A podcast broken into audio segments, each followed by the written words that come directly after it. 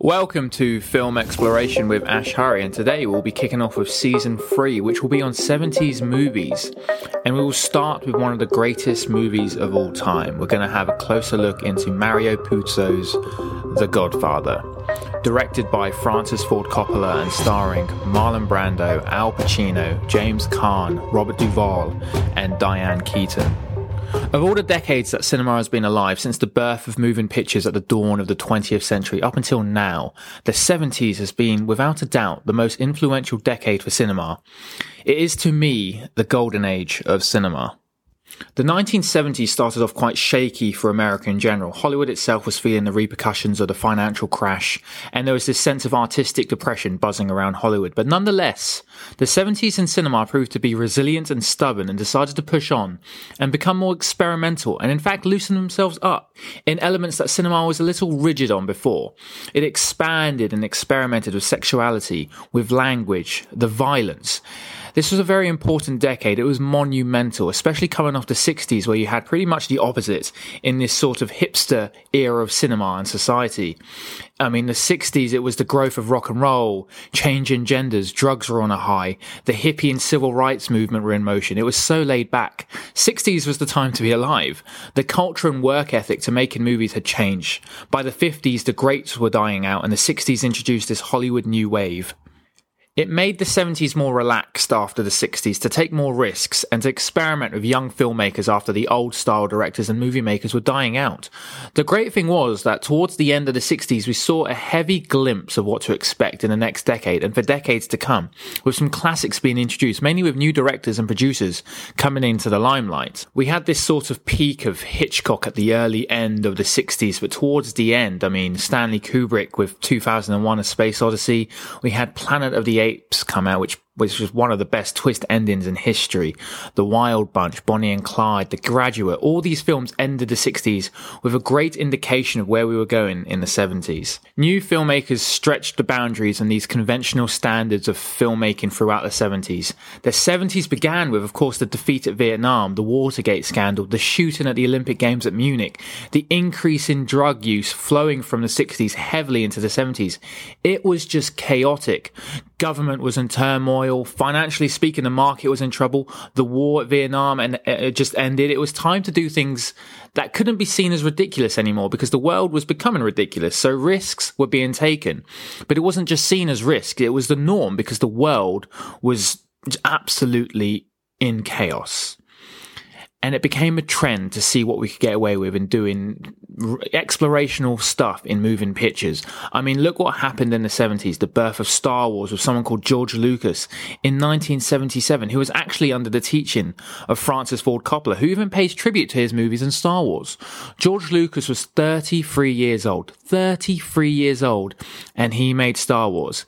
His best friend, you may know his name, Steven Spielberg, at age 27 in 1975, made a film about a shark terrorizing a New York harbor, Jaws. He was 27 years old. He made that film at that age. Risks were in motion and they paid off. The 70s was about to change cinema forever. And in 1972, a director by the name of Francis Ford Coppola, Nicolas Cage's uncle, Sofia Coppola's father, who's the little baby getting baptized in the movie, by the way, Talia Shire's brother, who's also in the movie, made this insane gangster novel of Mario Puzo's The Godfather. And by the way, he insisted that it was called Mario Puzo's The Godfather, not just The Godfather. He needed his name to come before the title because the original screenplay doesn't even deviate much from the novel at all, which is really the case, which is not, I mean, sorry, it's not usually the case because it's so faithful to the novel. Most cases when a film's been adapted from a novel, it's completely different, but this one was completely genuine. So The Godfather. Everyone knows the film. Everyone knows the lines, everyone knows one or two famous scenes, but how many have actually seen it in one sitting or seen it at all? So what is this film about? Michael Corleone, played by Al Pacino, is the young and innocent son of Vito Corleone, played by Marlon Brando, the head of the most powerful mafia enterprise in New York. And he returns home a war hero, determined to live a life of his own and not be mixed up in the family business. However, tragic circumstances makes him face his true destiny in the Corleone family. This is the second highest ranked movie in history. Paramount were on Coppola's arse on this movie. The friction was ridiculous. They wanted him replaced. They cited him his inability to stay on schedule and to go over budget. Coppola completed the film ahead of schedule and below budget. The budget was 6 million. It grossed 135 million globally, the highest grossing movie ever at the time that year in the US and Canada. The line, I'm going to make him an offer he can't refuse, was selected by the American Film Institution on its list as one of the top 100 movie quotes. It was number two, right behind, frankly, my dear, I don't give a damn, from Gone with the Wind. The early buzz for this film was so great, so ridiculous, they planned a sequel even before this movie was released. Remember, Paramount was in trouble, financially speaking, so they needed a big hit. And they told Francis, make this bloody, make this film violent. We need something big and bold. It was certainly a game of Chinese Whispers of this film being a bloodshed. There was talks everywhere about this film at the time of the release and still today about how violent this film was. In 1990, this film was selected for the National Film Registry. It's now officially in the Library of Congress, which is one of the highest honors for a film. This film was nominated 11 times at the Oscar, winning three for Best Film, Best Actor, and Best Screenplay. That's Brando, that's Coppola, that's Puzo. Stanley Kubrick called it the best ever cast in a movie ever. He even called the movie probably the best movie ever made. This film was already historic before it even came out. So let's take a quick look at the Oscars in 1973. So it was nominated 11 times, won three times. Marlon Brando won his second Oscar for Best Actor. He refused the Oscar when he won. He sent someone from an Indian tribe to grab the award and tell the Academy he refused the Oscar because of the treatment Hollywood have shown towards Indian heritage in movies. It was bold, it was brave, and it was admirable. It was great to see. And that's why people love Marlon, Brand- Marlon Brando. He truly is the godfather. He doesn't play by the rules. And this was the only you know, only, you know, tip of the iceberg in towards the start of the controversy during the Oscars. Despite top billing, despite him playing The Godfather, Marlon Brando has less than one hour of screen time, which is quite odd for a leading actor, let alone Oscar winning actor for that specific role. I mean, later on, Anthony Hopkins won Best Actor for Silence of the Lamb and was on screen for merely 18, minute, uh, 18 minutes. So it's definitely quality over quantity. However, this upset Al Pacino, who plays Michael. He, along with Robert Duvall and James Caan, were all nominated for Best Supporting Actor for the same film.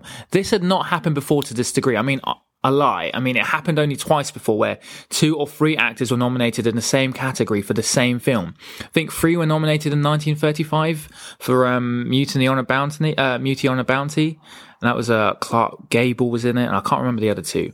And then it happened again in a film, funny enough, with Marlon Brando in it, where he won his first Oscar in The Waterfront in on on the waterfront, which is why it's so coincidental.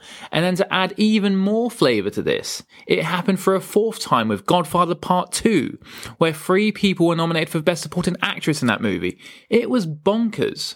So Al Pacino was furious. He was convinced he was the lead. He had more screen time. This film is about Michael, not Vito. And it didn't, he didn't even, and he didn't even come to the ceremony because they wouldn't acknowledge him as the best actor. It was best supporting actor. Instead, it was co-stars and supporting actor. None of the three even won. They had a 60% chance of winning, and they didn't. I think it was the guy from Cabaret who won, Joel Grey. And in fact, Cabaret won eight Oscars that night, including Liza Minnelli, making it more successful than The Godfather at the Oscars, who won only three.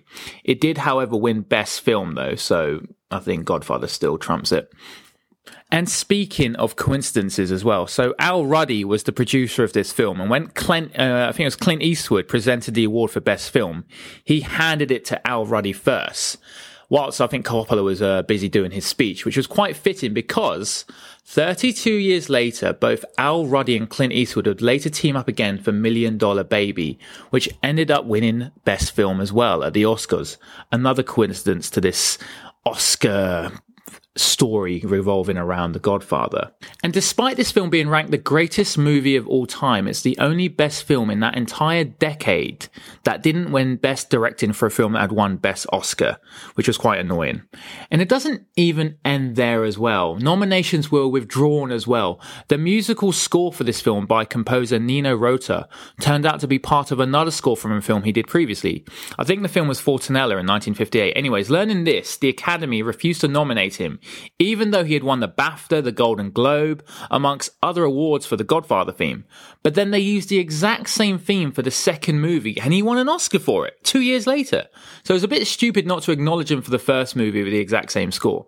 And staying on theme with the Oscars, this film only until recently was the only film to have two actors win separate Oscars for playing the exact same character, which was Vito Corleone. Brand- Brandon uh, Brando obviously won here in The Godfather for Best Actor for playing for Vito Corleone, and then Robert De Niro played a younger version of him in the second movie and won Best Supporting Actor. So this was done once again when Joaquin Phoenix last year or this year won Best Actor for playing the Joker, a role Heath Ledger won a Best Supporting role in The Dark Knight. And it's interesting because out of the four, you know, Marlon Brando, Robert De Niro, Heath Ledger, and Joaquin Phoenix. Only Joaquin Phoenix personally accepted the award in person. Marlon Brando, of course, refused it. Robert De Niro was busy filming, and of course, Heath Ledger tragically died the year before he could accept it. So I'll venture on into other aspects of The Godfather now, but during filming, actually, um, oh, just one last thing, actually, Coppola had written um, Patton, a film he did in 1970, just two years before, and he won a Best Writing Oscar for the movie, but he was obviously too busy filming The Godfather to accept the award.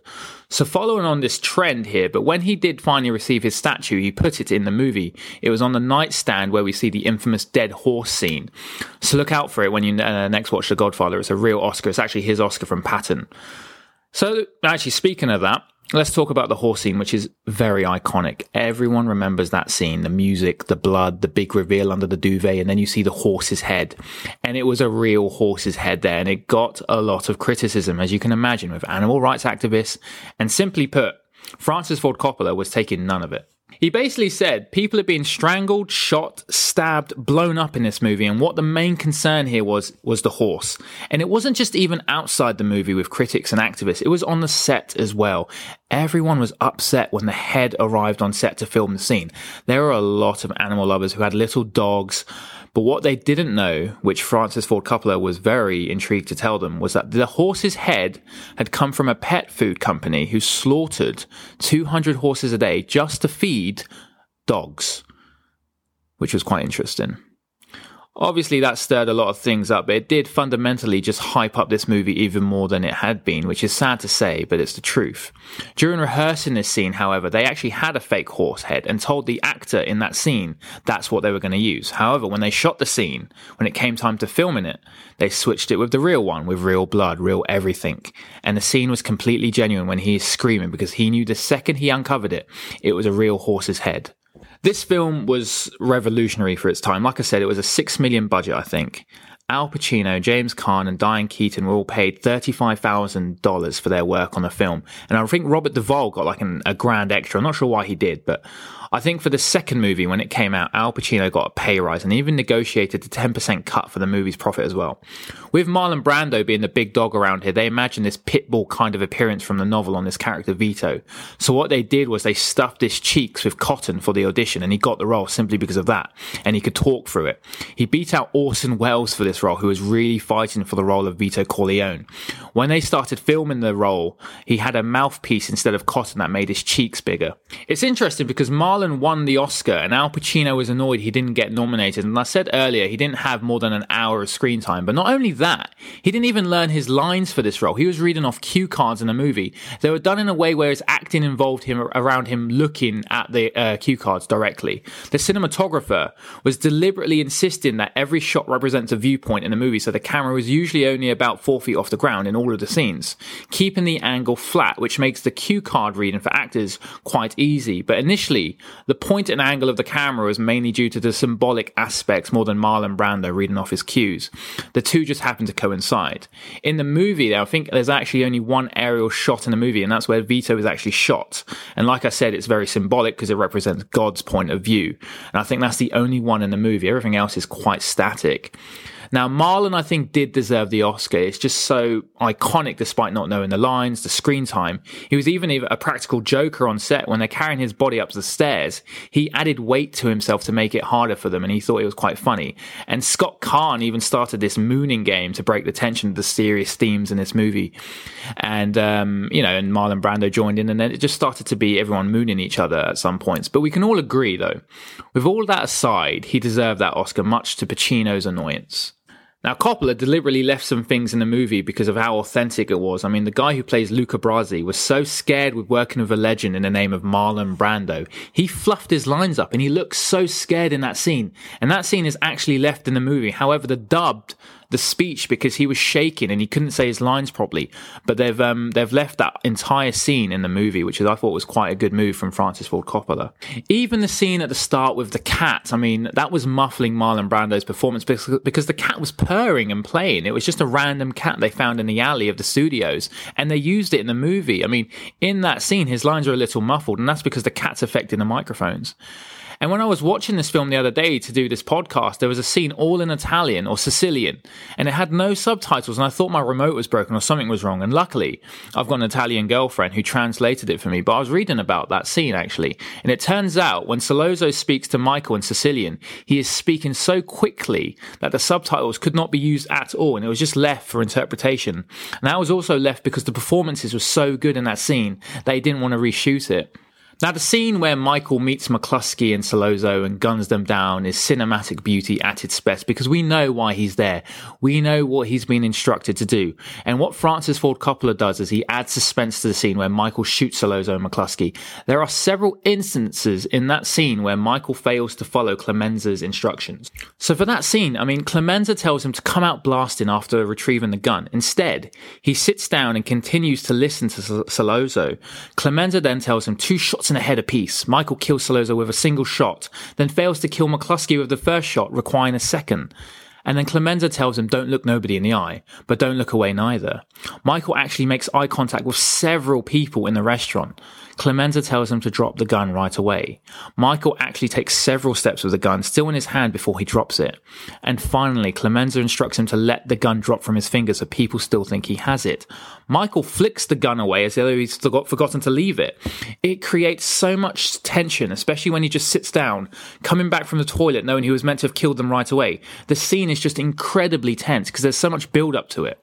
Some speculation, though, that he waits until the t- train crosses so the sound drains away the gunshot, but we don't know.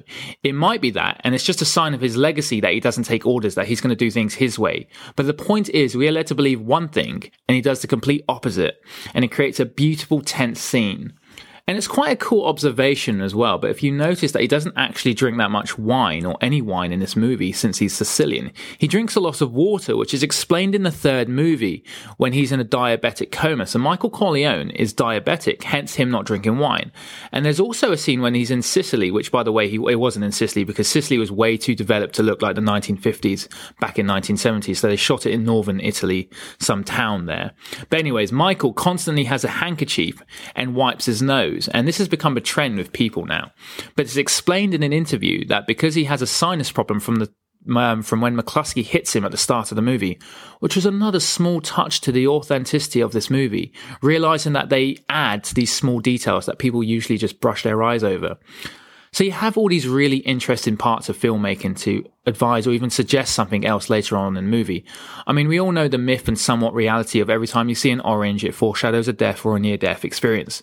But what is better is the little gimmicks that you see when the, when, you know, like when he's wiping his nose and the deliberate disobeying of orders to further the character. And even with the scene when Sonny is gunned down, which by the way was done exactly like Bonnie and Clyde. And I think that was done purposely, by the way. The guy kicks Sonny in the head at the end, which is exactly what Sonny does to Carlo, which tells us that Carlo is the one that sets him up. So you don't need to look, so you just need to look a little closer to these scenes to realize where the story is going and who's betrayed who.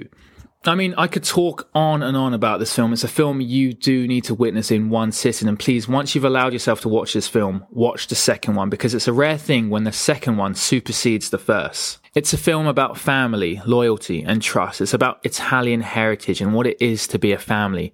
I mean, the wedding scene at the start expresses the love for family, for respect, for enjoying the moment. I mean, a good piece of trivia about that scene, the entire scene, which is all apparently in daytime, was actually shot at night. Really hard to picture that scene because it's quite famous and it's all in daytime. The cameramen were not happy. They had to rig so many lights everywhere to make it look like daytime. It's just so they had more time to shoot the scenes and they really wanted to show us, the audience, the values of being a family and really just show the togetherness in the opening 20 minutes while juxtaposing with Vito Corleone doing his business and reminding everyone that he can make them an offer they won't refuse. Well, That's all I have time for with The Godfather. It goes without saying, it's a classic and it's one of my favourite films. And it's sad because in time, it will be a film like Citizen Kane is to The Last Generation.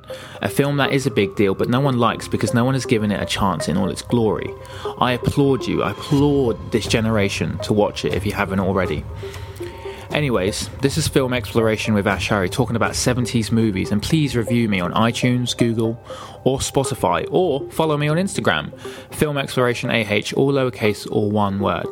And once again, thank you for listening to my podcast on The Godfather.